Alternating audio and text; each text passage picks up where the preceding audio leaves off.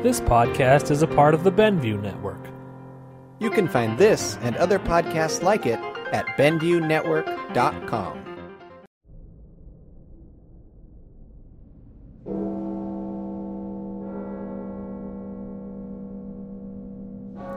It's midnight. Clouds drift across the face of the moon. A chill breeze billows past you as you move down a darkened street. Ahead, a sputtering light in a window reflected against a puddle. A door creaks open into the gloom, and you smell something tantalizing. Please, come inside.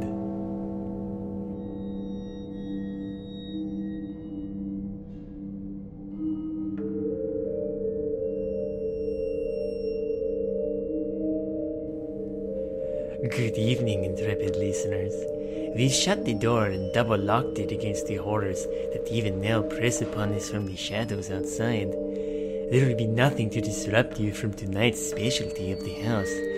Yes, a rare treat indeed awaits you. For while searching through our dank basement, we uncovered something very interesting. A series of reel to reel tapes with yellowing labels reading the Russian sleep experiment.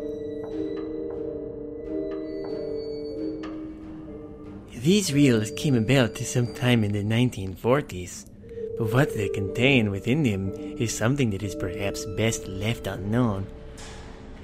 But they say things get better with age, so why don't you join us as we listen in? Hmm?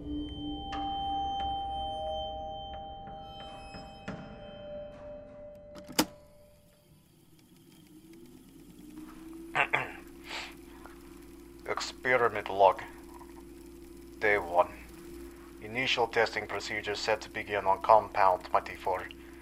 Dr. Elian speaking. Compound 24 is a gas based stimulant intended to keep subjects functioning without need for sleep as long as exposed. Tests will hopefully detail lasting effects of the stimulant with the ultimate goal to record effects of prolonged exposure over a one month period. We have been granted five test subjects for the experiment, and they have been brought in. Subjects are political prisoners deemed enemies of the state during the war. They have been promised their freedom if they submitted to the test. I am certain this is a convenient lie to promote complacency. We have constructed a controlled testing environment to monitor oxygen intake, as compound 24 can be toxic in high concentrations. Observation into the chamber is done through a 5 inch thick glass portal, and communication is possible via microphone. Chamber contains books, cots intended for rest, running water, toilet, and a one month dried food ration. Subjects may do as they wish in the chamber, provided we can observe their actions and behavior at all times. I have just been informed Compound 24 is ready. Attention subjects, we are commencing the experiment. The chamber has been sealed, and the stimulant will be released into the air now.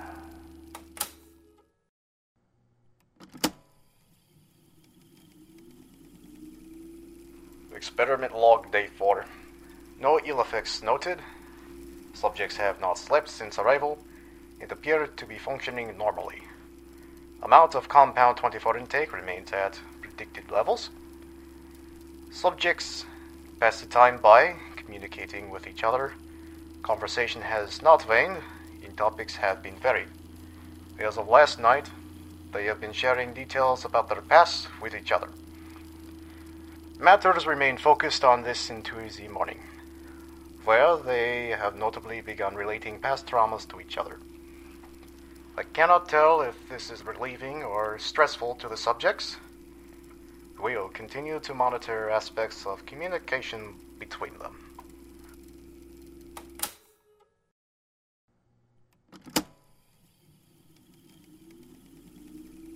Experiment log day 6.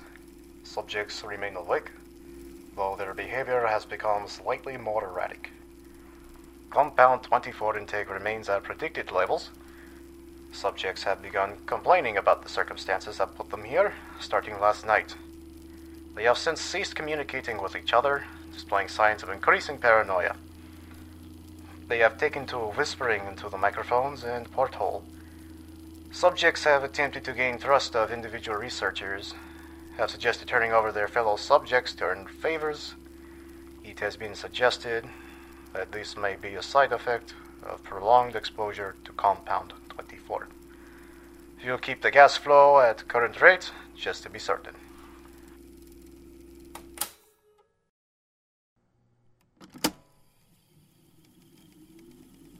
Experiment log day 9.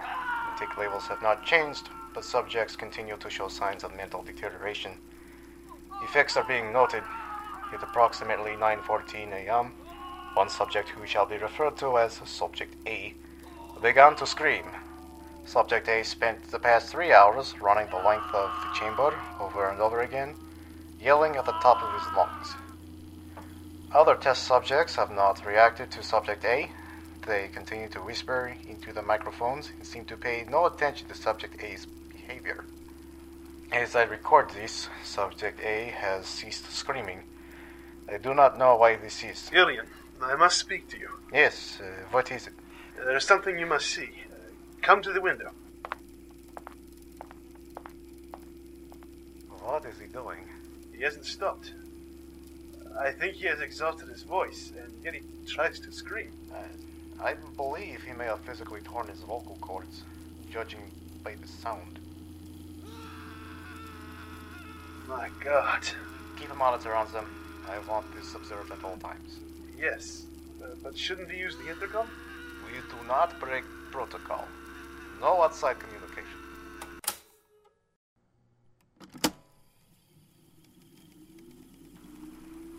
Experiment log, day 13.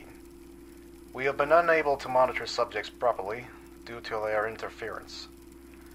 No change in gas levels.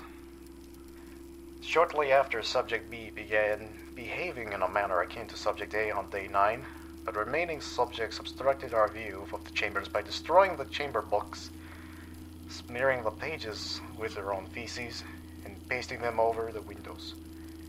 This was done in a calm, deliberate manner. Subject B's screaming ceased moments after our view was completely blocked. No more communication has come through the microphones. We have checked them hourly to ensure they are working, but we hear nothing. Oxygen intake in the chamber indicates that all five subjects are still alive, although it appears they are under the effects like strenuous exercise. Research staff is to meet soon and deliberate on what to do. I shall record any discussion for posterity.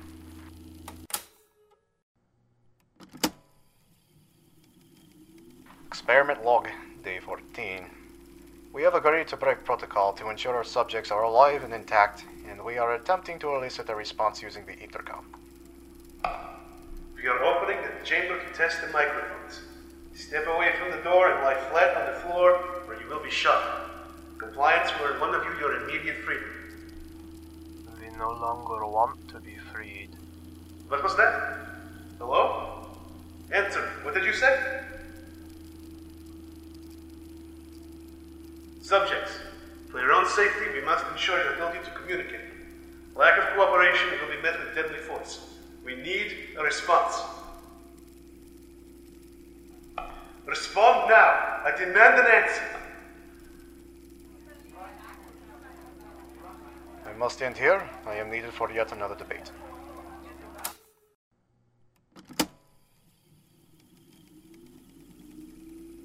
Experiment log, day 15. Subjects have remained unresponsive.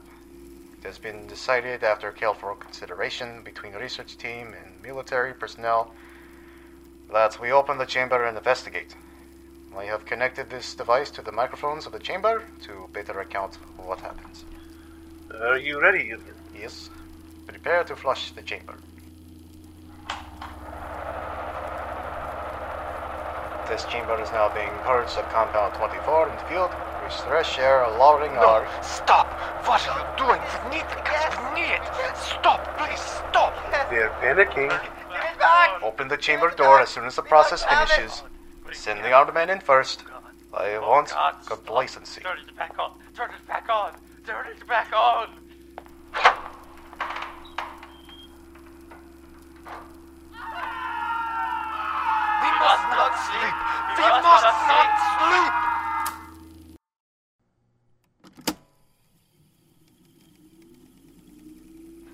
Experiment log, uh, day 16. Subjects have. A moment. Okay. Further research in the test chamber has been postponed until consensus can be reached. Casualties have resulted. One soldier was killed in the process of removing the test subjects from the chamber, and only three of our original subjects remain. I shall attempt to explain in detail what has taken place. Upon entering the chamber on day 15, minutes after midnight, military staff discovered only four of the five subjects alive. Although I hesitate to call what the others had, if they were even alive. Subject B was nearly unrecognizable of his remains scattered around the chamber, with partitions blocking the drain on the chamber floor and allowing water to accumulate. Remaining four subjects were in various states of severe mutilation. Much of the muscle and skin was torn away from their rib cages, exposing the lungs, and their abdominal organs had been removed. Though kept intact and functioning, they had been taken out and laid on the floor around the subjects. Destruction of flesh and exposed bone on the fingertips indicate that the wounds were inflicted by hand.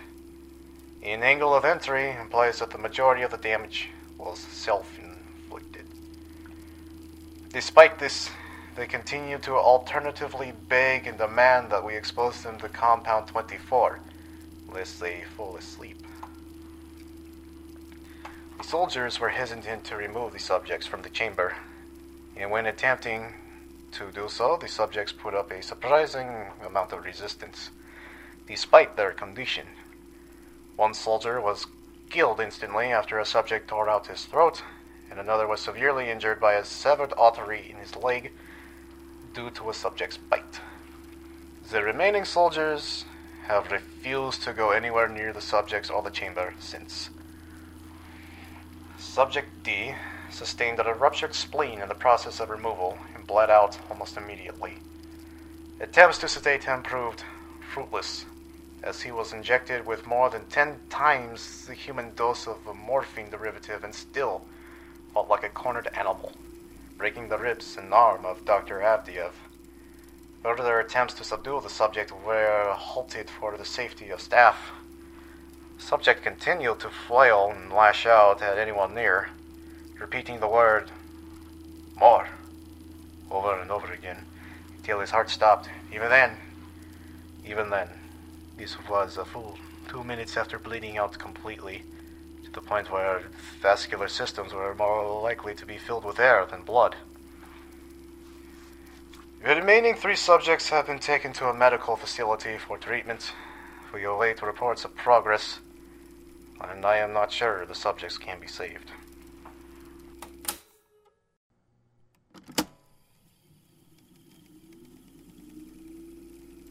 Experiment log, day 17.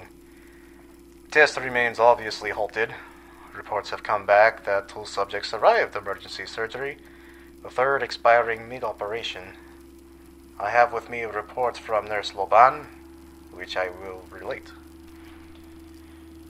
In the process of preparing subject E to have his organs placed back within his body, it was found that he was effectively immune to sedatives. He fought furiously against his restraints when the anesthetic gas was brought out to put him under. He managed to tear most of the way through a four inch wide leather strap on one wrist, even with the weight of a 200 pound soldier holding that wrist down. It took only a little more than normal anesthetic administration to put him under, and his heart stopped the moment his eyes closed. Autopsy revealed subject E's blood had triple the normal level of oxygen. Muscles still attached to his skeleton were badly torn, and he had broken nine bones in his struggle to not be subdued.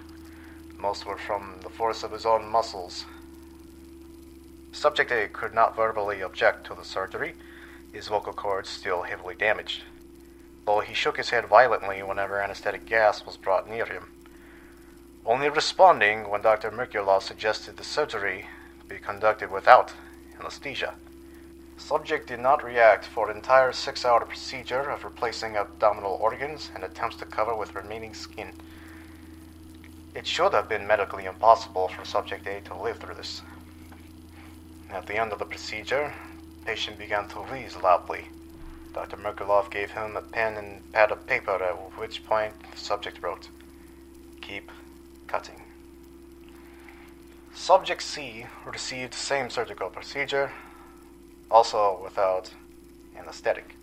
So injected with a paralytic for the operation, it was impossible to perform while the patient laughed continuously. Once paralyzed, the patient could only follow attending researchers with his eyes. The paralytic cleared his system abnormally quickly, at which point the patient tried to escape his bonds. When able to speak, the subject began asking continuously for stimulant gas. When questioned about the self mutilation and the need for the stimulant, subject only responded with, I must remain awake. Here, in medical notes, myself, along with the rest of the research staff, will soon be meeting with military staff to consider what is to be done with the surviving subjects and the remainder of the experiment. I am hesitant to carry on any further, but I am concerned our benefactors will not like what has transpired. I will record all future meetings for posterity.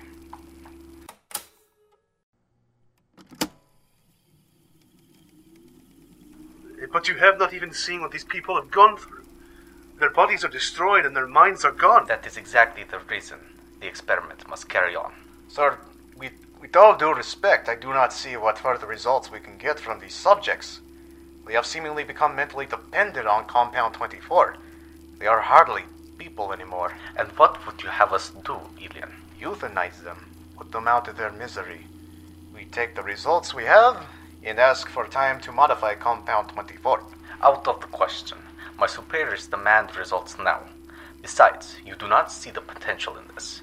As you have said, these men have become powerful beyond compare, immune to pain and mad for the gas. I want to see what can be done to them when exposed further. We cannot do such a thing. They'll only deteriorate further. That is of little consequence. These men are enemy of the state, little better than vermin anyway. I will not be the one to tell my superiors that we have failed. We continue regardless. But, sir, That is final, Captain Kov.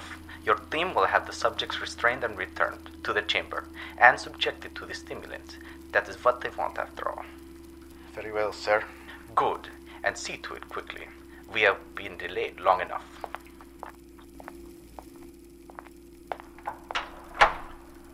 what do we do now? We do what he orders, like it or not, he will get his way. We have no choice. Of course we don't. That MGB bastard. Take precautions regardless. He hasn't noticed the tape. We have the evidence if the worst should happen. I will.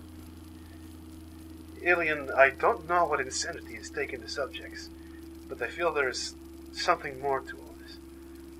It bothers me. I'm afraid. I'll conceal a gun on me, just in case. Don't lose your head, comrade. We will carry on. Talk to the rest of the staff. Let them know what's going on. But advise, question.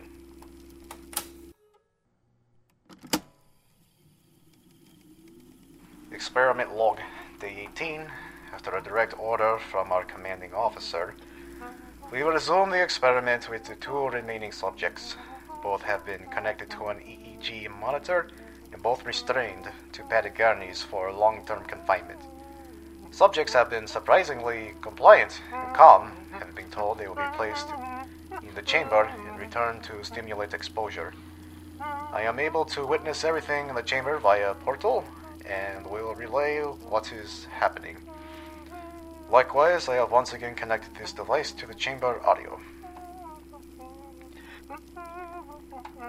Both subjects are being secured now. Both are evidently fighting off sleep. Subject A strains his legs regularly against his restraints in a rhythmic fashion. Subject C keeps humming to himself. EEG readings appear normal. Wait, wait. No, they, they can't be right. What is happening, Ilian? I'm looking at the EEG readings for Subject A. His brainwaves keep flatlining, then going normal. It's as if he's suffering repeated brain death. Look. Ilian, subject A has just shut his eyes. I think he may have fallen asleep. Seal the chamber. Seal it. Seal it now. I need the gas. I must not sleep, please. What, what's Please, I beg of happening? Seal What's happening? give Calm down. gas, Kendikov, please. Subject Please, A, I- just flatlined and please, remains that way. seal What's going please, on? Please, I swear. Subject please, A is dead. Give, give me back the gas, please, please. I beg Subject of C's you, brainwaves please, are starting please, to do the same please, as just Subject seal A. The chamber, Do not it, hold the seal test. Now. Seal I'm it, going must to the chamber fall entrance. Keep watch. I must not sleep. I must not What sleep. is it? Give me the gas. Tell me. it to me. Why do you fear sleep? You must tell me. Subject. C continues to thrash and struggle. I can see it. sealed the chamber. now. Wait, Niet, no! No, stop! They're still in here. Do it! You son of a bitch! Kendikov, don't! Has just shot Yuritsky dead. The others are fleeing the room, but he. Oh, Kendikov, put the gun down! I won't be locked in here with these things. He was going to turn us into them. what are you? What are you? I must know! Have you so easily? We are you. are the madness that lurks within you all, begging to be free at every moment in your deepest animal mind. we are what you hide from in your beds every night. We are what you sedate into silence and paralysis when you go to the nocturnal haven where we cannot tread. We should have done this long ago. so nearly free.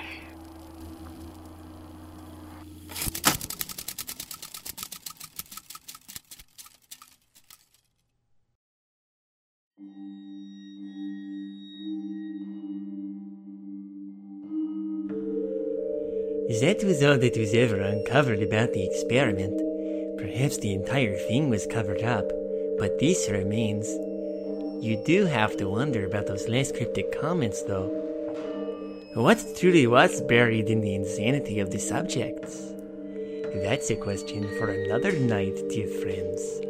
Until next we convene, pleasant dreams.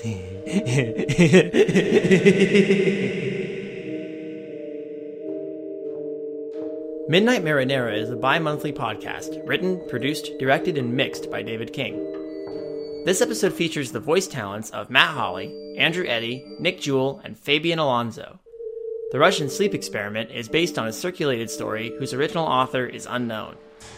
Comments, suggestions, advice on how to get rid of the chittering sound of hundreds of rats I hear constantly in my head?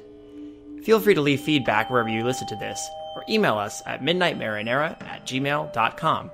Thanks for listening.